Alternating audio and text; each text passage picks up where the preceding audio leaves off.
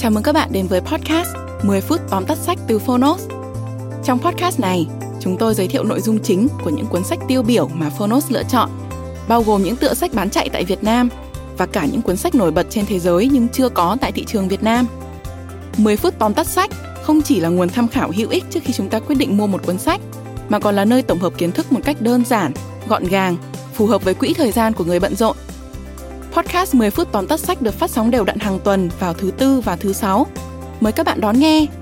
Và nếu yêu thích nội dung này, hãy tải ứng dụng sách nói có bản quyền và âm thanh số Phonos để khám phá thêm hàng ngàn nội dung số hấp dẫn khác như sách nói, ebook, thiền, chuyện ngủ, nhạc chủ đề.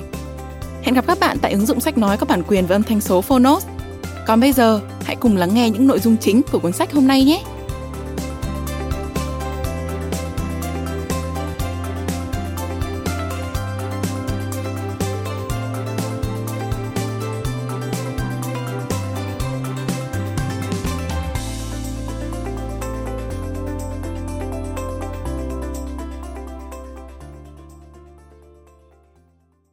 Bạn đang nghe từ Phonotes.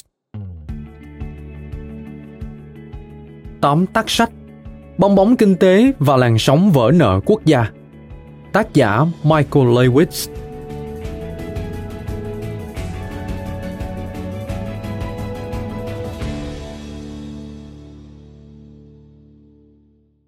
Từ năm 2002 đến 2008, thị trường tài chính của hầu hết các nước thế giới chứng kiến sự phát triển không kiểm soát của tín dụng giá rẻ. Michael Lewis cho rằng, đây không chỉ là một hiện tượng tài chính đơn thuần, mà nó còn mang theo những hệ quả về mặt kinh tế, xã hội.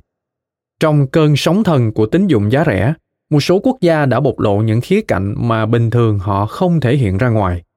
Michael lewis đã tổng kết, người iceland không còn muốn đánh cá nữa, họ chỉ muốn làm chủ các ngân hàng đầu tư.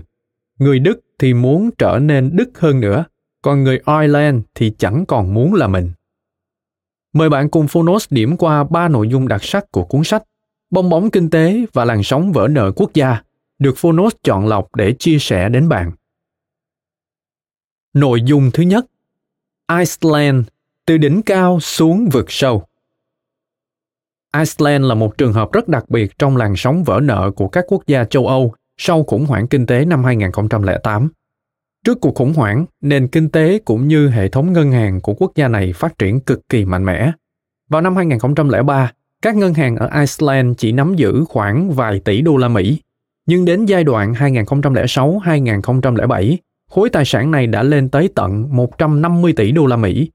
Nhiều chuyên gia đã nhận định sự phát triển của nền ngân hàng tại Iceland trong giai đoạn này là nhanh nhất trong lịch sử nhân loại. Trong giai đoạn 2006-2007, Nền kinh tế của Iceland cũng thăng hoa nhờ sự lên giá của đồng nội tệ krona so với các đồng tiền khác. Nhưng cũng chính từ đây, Iceland đã mắc một sai lầm cực kỳ nghiêm trọng. Người dân lũ lượt đi vay bằng đồng ngoại tệ để chi tiêu, do các khoản vay ngoại tệ có lãi suất thấp hơn đồng krona. Còn các ngân hàng đầu tư của Iceland thì lại nghe theo lời thuyết phục của những ông lớn tài chính của Mỹ như Morgan Stanley và Goldman Sachs. Họ cho các doanh nghiệp vay vốn làm ăn bằng ngoại tệ các chuyên gia kinh tế trên thế giới khi đó đã nhận ra ngay được hệ quả của vấn nạn ngoại tệ này và bày tỏ sự quan ngại về tình hình kinh tế của Iceland. Đại diện của ngân hàng Danske của Đan Mạch vào năm 2006 đã cảnh báo người dân và doanh nghiệp nước này không nên đầu tư vào Iceland bởi sự phát triển quá nhanh của lĩnh vực tài chính ngân hàng của Iceland rất đáng ngờ. Khi đó, chính phủ Iceland đã lên tiếng bác bỏ báo cáo này và cho rằng Đan Mạch chỉ đang ghen tị. Tuy vậy, khi khủng hoảng kinh tế năm 2008 nổ ra và bong bóng kinh tế vỡ tung, Iceland đã phải gánh chịu hậu quả nặng nề. Ước tính các ngân hàng của quốc gia này đã mất 100 tỷ đô la Mỹ chỉ trong một thời gian ngắn. Nếu chia theo đầu người, mỗi người dân Iceland phải gánh số nợ tương đương 330.000 đô la Mỹ. Chỉ trong 5 năm, nền tài chính ngân hàng và nền kinh tế của Iceland đã lên đỉnh cao rồi rơi xuống vực sâu, cái giá quá đắt cho một sai lầm. Nội dung thứ hai, Hy Lạp, quốc gia nợ như chúa trộm. Hy Lạp, con nợ lớn nhất của châu Âu những năm đầu thế kỷ 21, có một cách xử lý khủng hoảng nợ rất độc đáo. Thay vì tính toán chính xác khoản nợ để phấn đấu trả hết, chính phủ Hy Lạp lại không quan tâm khoản nợ của họ lớn bao nhiêu. Khi bắt đầu gia nhập khối đồng tiền chung euro, quốc gia này còn mạnh tay xóa sạch những khoản nợ lớn nhất ra khỏi sổ sách để đáp ứng các nhu cầu về thâm hụt ngân sách của Liên minh châu Âu.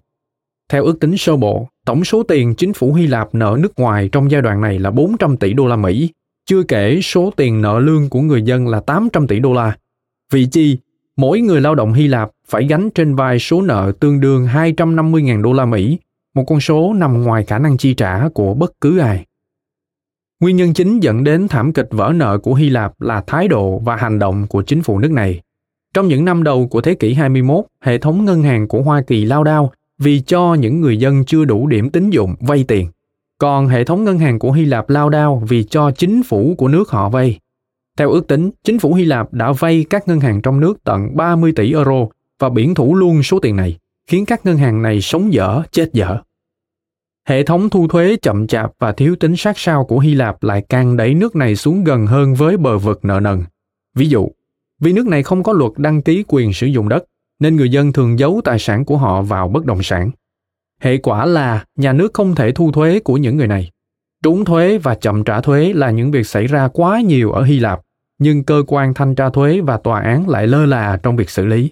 Tất cả những yếu tố trên đã đẩy quốc gia này tới tình trạng gần vỡ nợ vào năm 2011 và chính thức công bố vỡ nợ vào năm 2015. Nội dung thứ ba, Đức, chủ nợ lớn nhất của châu Âu. Đức là một trong số ít những quốc gia châu Âu vẫn còn đứng vững sau cơn sóng thần khủng hoảng kinh tế năm 2008. Bằng nhiều lý do khác nhau, quốc gia này bắt buộc phải cứu lấy những người láng giềng trong khối đồng tiền chung châu Âu dù không cam tâm chút nào. Trước đây, Đức chỉ nhận lời gia nhập khối này do tin vào lời hứa rằng họ sẽ không bao giờ phải giải cứu nền kinh tế của bất cứ quốc gia nào trong khối. Hơn nữa, Đức cũng chấp hành rất nghiêm chỉnh quy định của Ngân hàng Trung ương châu Âu về việc không chấp nhận trái phiếu thế chấp của bất kỳ chính phủ nào bị Hoa Kỳ liệt vào danh sách đang vỡ nợ. Tuy nhiên, với tư cách là một thành viên EU, Đức cũng không thể khoanh tay đứng nhìn khi các quốc gia khác rơi vào khủng hoảng. Nếu như Hy Lạp vỡ nợ, không những hệ thống ngân hàng của nước này sụp đổ, mà các ngân hàng khác trong khối EU cũng có khả năng lao đao theo. Vậy nên, dù không có niềm tin rằng Hy Lạp có thể giải quyết được vấn đề tham nhũng và thuế má, căn nguyên của cuộc khủng hoảng, nhưng Đức vẫn phải giúp. Đức không những chi tiền mà còn yêu cầu Hy Lạp và những quốc gia con nợ khác phải áp dụng những chính sách tài khóa theo kiểu của Đức để không làm vấn đề tệ thêm.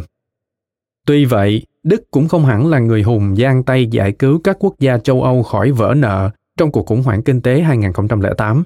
Đức cũng đã gián tiếp gây ra tình trạng nợ nần chồng chất cho một số quốc gia như Ireland và Iceland bằng cách cho họ vay số trái phiếu chất lượng thấp trị giá 200 tỷ đô la Mỹ.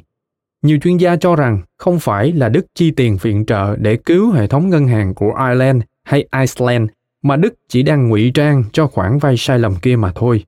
Vì thế cho tới nay, vai trò của Đức trong việc giải quyết hậu quả của bong bóng kinh tế và làn sóng vỡ nợ của châu Âu sau khủng hoảng kinh tế 2008 vẫn được cho là khá phức tạp. Bạn thân mến, trong cuốn sách Bong bóng kinh tế và làn sóng vỡ nợ quốc gia, tác giả Michael Lewis không chỉ khắc họa tình thế chật vật của nhiều quốc gia châu Âu sau khủng hoảng kinh tế năm 2008, mà còn ngược dòng thời gian để tìm hiểu nguyên nhân dẫn đến tình thế khó khăn của từng quốc gia. Với văn phong hài hước, pha trộn giữa thể loại du ký và kinh tế tài chính, Bong bóng kinh tế và làn sóng vỡ nợ quốc gia sẽ là một cuốn sách phù hợp cho những ai muốn hiểu thêm về hậu quả của cơn sóng thần tín dụng giá rẻ đến các nước châu Âu đầu thế kỷ 21. Cảm ơn bạn đã lắng nghe tóm tắt sách Bong bóng kinh tế và làn sóng vỡ nợ quốc gia trên ứng dụng Phonos. Hãy thường xuyên truy cập vào Phonos để đón nghe những nội dung âm thanh độc quyền được cập nhật liên tục, bạn nhé.